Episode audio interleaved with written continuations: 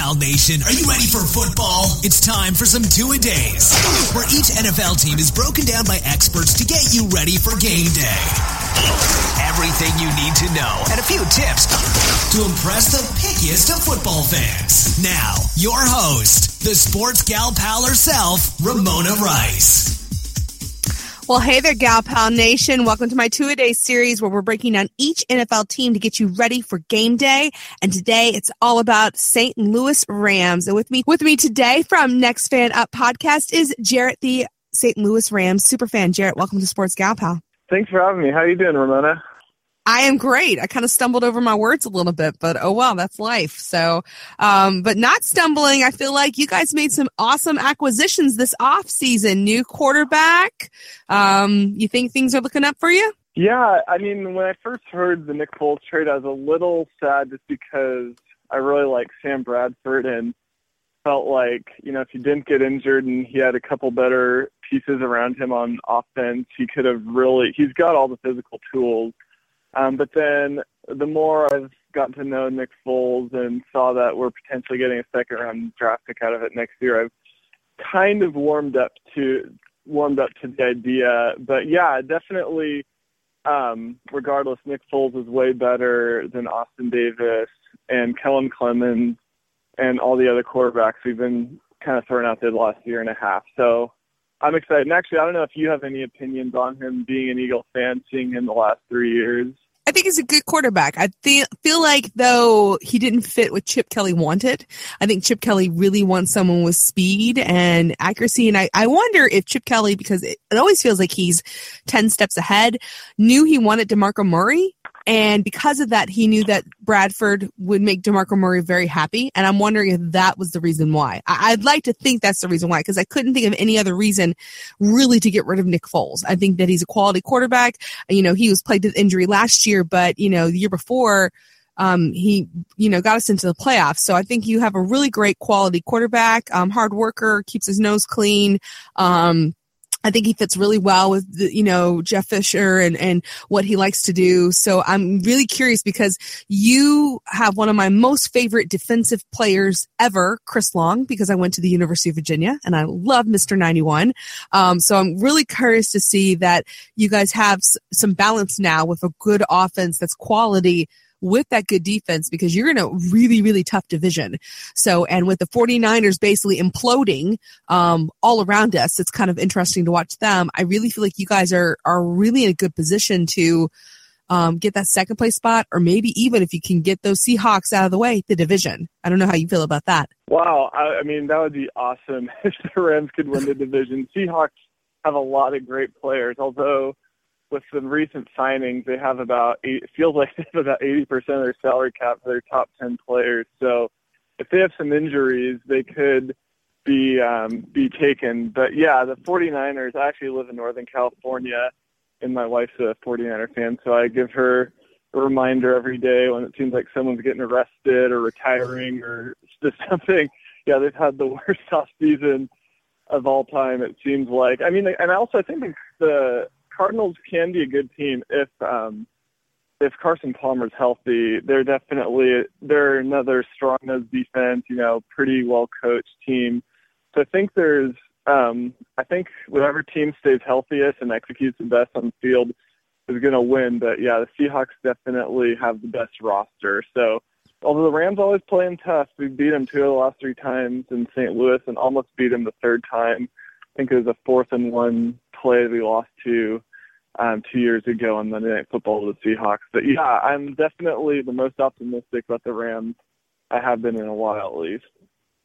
I would be. I feel like again, I, I, think the acquisitions you guys have, plus, you know, you not only got Nick Foles, but a second round draft pick. Um, that's I think tremendous because that's how you build a quality team is through the draft.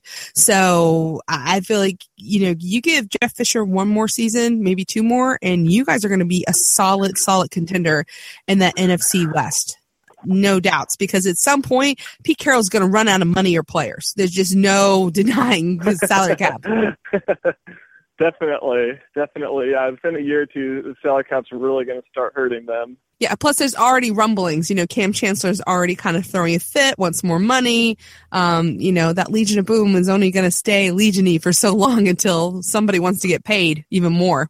Oh, definitely. And I know a lot of them are coming off injuries from the Super Bowl too. So we actually play them the Seahawks week one. So I'm not sure if Earl Thomas is going to play and and Richard Sherman hasn't really been tackling in practice as he's recovering from his injury. So so yeah, it could. It, I mean, the Rams could beat the Seahawks week one, which I don't want to jump ahead of ourselves, but that's definitely one of the games I have circled on the schedule that can't miss. All right, let's get back to personnel for a minute. So we've talked about what other are what other people on offense should we watch out for? Definitely Todd Gurley. Um, he was kind of a surprise pick even to myself. Um, number 10 overall pick, which a running back hadn't been drafted in the first round the last two years. And he's definitely talented, but um, he's coming off an injury, um, ACL, so um, he may be ready for week one or hopefully it's the first couple of weeks. But he is just he didn't play in a very star-studded offense other than himself in college, and he averaged I think about three and a half or four yards per carry after contact. So even if you hit him, he's still going to fall forward. He actually reminds me a lot of Marshawn Lynch. So I think once he's healthy and we get him plugged in the offense, he's definitely the most the person I'm most excited for on offense. Oh, definitely. Definitely. I agree. Um, let's go to the other side of the ball. Again, I've mentioned my love of Chris Long. I will never stop my love of Chris Long unless he does something stupid. I don't think he's going to. Um, you know, how critical is he to that defense? He's really critical. Um, he got injured week one last year and missed most of the season. And um, I think the defense took, he was he's definitely not as hyped up as Robert Quinn, but he with his injury really um, depleted our depth, and we didn't get very many sacks the first couple weeks of the season. Um, so having a healthy Chris Long this year, plus Aaron Donald, um, great defensive tackle coming off Rookie of the Year last year, and I believe Pro Football Focus had him rated as the highest defensive tackle, even above Ndamukong Suh last year.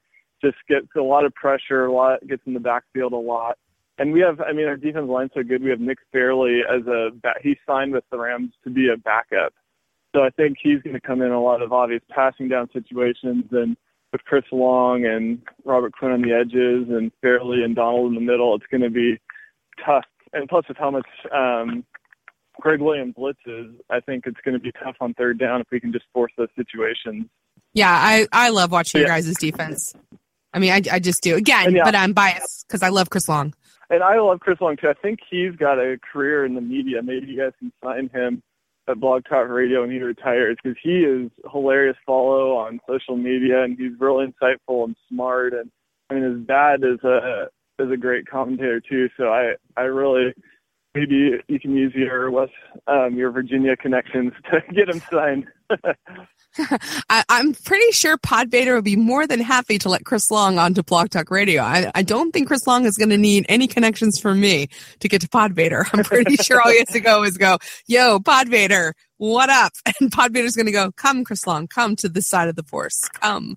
Um, yeah, I, I'm going to geek out over Chris Long just because, again, he he's probably the best player Virginia has produced ever. I mean, number two draft choice, uh, just phenomenal. Uh, great kid, obviously from great family. I mean, his father is, you know, a Hall of Famer, a legend, um, you know, and his little brother's playing too. So, I mean, you know, I, I just, again, because I went there, I've, I actually saw him as a college player and it just I I miss him still. I'm kind of going, are you sure, Chris? You don't have any eligibility left? It's funny. Um, while he was injured last year, he um actually was at a couple of games because he has a house in Charlottesville still, and he was at a couple of games and he would tweet out, and all of us were like, "Are you sure you can't go down to the field and talk to the guys because we could really use you right now?" Um, you know, you, are yeah, I, I could see him being a, a Ram for life. I could just see them wanting to keep him. But speaking of Rams for life, um, there's been some rumors that St. Louis may not be able to keep that team and they may be he- heading to LA. Um, I don't know how you feel about that or if you even think that's true. Yeah, um, I actually, full disclosure, I live in California and I grew up in LA, so that's how I became a Rams fan. I was really sad when they left, so I would, I'm probably in the minority, but I do want I know the St. Louis Rams probably hate me for saying this, but I would be happy if they moved back to California I love them. There's been a lot of Rams fans showing up at their practices with the Cowboys this week, and Um, actually, for those interested, blog on uh, Next Fan Up, myself, Monty the Raider super fan, and Ken the Charger super fan did a whole 40 minute episode just talking about relocation with the three teams and kind of delved into it. But um, but yeah, I think I think there's probably about a 50-50 chance. It's either going to be the Rams going to LA or the Chargers and the Raiders. They're only going to build one stadium, and I think it's too early to tell which one is going to win. But um, it's definitely um, it's definitely causing a lot of Rams fans in St. Louis to be nervous, and I think it'll be fascinating to see how it plays out. I think it's basically in the owner's hand. Whichever team the owners want in LA is going to happen. But both both sites have the funding and they can actually break ground, which is hasn't really happened in the last 20 years. And there's three teams that can get out of their lease, which is also kind of rare, and all of them have ties to LA. So definitely going to be probably the biggest story of next off season, which which team or teams are moving to LA. Well, I'd rather talk about that than Tom Brady, if you don't mind my opinion. Oh, definitely. Miss these like bad PR and Deflategate stuff happening off season. At least I'd rather exactly talk about stadium issues. yeah, I mean that just at least as something that actually impacts, you know, the future of the NFL. So, all right. Besides um, your interdivisional play, we've kind of talked about the Seahawks a lot. We've talked about, you know, the 49ers and they're collapsing. Um, again, I can't believe they chose getting rid of Harbaugh was the dumbest thing any any team could possibly do. And Michigan's going, thank you. Thank you so much. You know who should be really mad is Ohio State. Because in a couple of years, it's going to be really hard for Urban Meyer to win. I'm going to say it on this podcast and make all of Ohio mad at me, but I really think it's going to happen. All right. Besides that point, um, what other games are you really looking forward to this season? Um, we actually play Pittsburgh which, week three, which at first I was really excited for because Le'Veon Bell had a three game suspension, but it got cut down to two games. So we'll be seeing Le'Veon Bell um, his first week, and he's probably going to be well rested and upset about it. So I, it's going to be an interesting matchup to see him against the Pittsburgh offense is just phenomenal, and the Rams defense is great. So so I think the Steelers the Steelers game is going to be great match against their great offense versus our great defense. And then we play the Packers week five, so that's always a good uh, matchup with Aaron Rodgers against our defense. And then I think the Ravens are going to be really good this year. So um, that we play them. I think it's week 11 or 12. So um, they might be the best team in the AFC. So I think those are kind of the three or four games that. And the Rams last year beat the both Super Bowl participants, the the Seahawks and the Broncos. So even though the Rams don't have the greatest record, they seem to play up to good teams. So I feel like they can just about win any game on their schedule. But they're this is their third year in a row they've been the youngest team in the NFL. So just getting just getting the consistency and kind of taking the next step is what's going to determine whether they make the playoffs or not this year. Do you? I love the fact that I what I believe is the toughest division in the NFC is playing what is definitely the toughest division in the AFC. I just think it's great. Those matchups are going to be awesome. Oh, I totally agree. We've been the fans have been kind of debating back and forth whether the NFC West or AFC North are the best division, and we kind of came down to like, well, they're going to play each other this this season, so let's have them decide on the field and see which team's best. But yeah, I I agree. I think the bottom, even though like you said, the 49ers are kind of uh, having an off off season, and the Browns are just the poor bad luck Browns, but there's still a lot of great teams, and I think it's going to be those 16 matches here are going to be phenomenal. If Galpal Nation wants to talk Rams with you, um, where can they find you?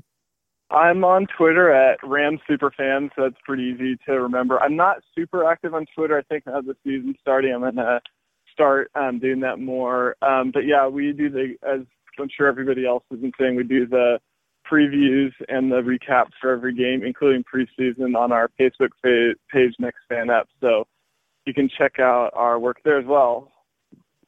Yes, and you can hear him on Next Fan Up regularly. And I have a feeling Podvader is going to be utilizing that NFC West a lot because you guys are probably going to be major players. So again, it's blogtalkradio.com forward slash next fan up and all the links to um, Jarrod and the rest of the super fans are in my show notes for my various two day series at blogtalkradio.com forward slash sportsgalpal or at sportsgalpal.com. Thanks for coming on to the podcast. I really appreciate it. Yeah, thanks for having me. It was great. Thanks for listening to the Sports Gal Pal podcast. And be sure to check out sportsgalpal.com.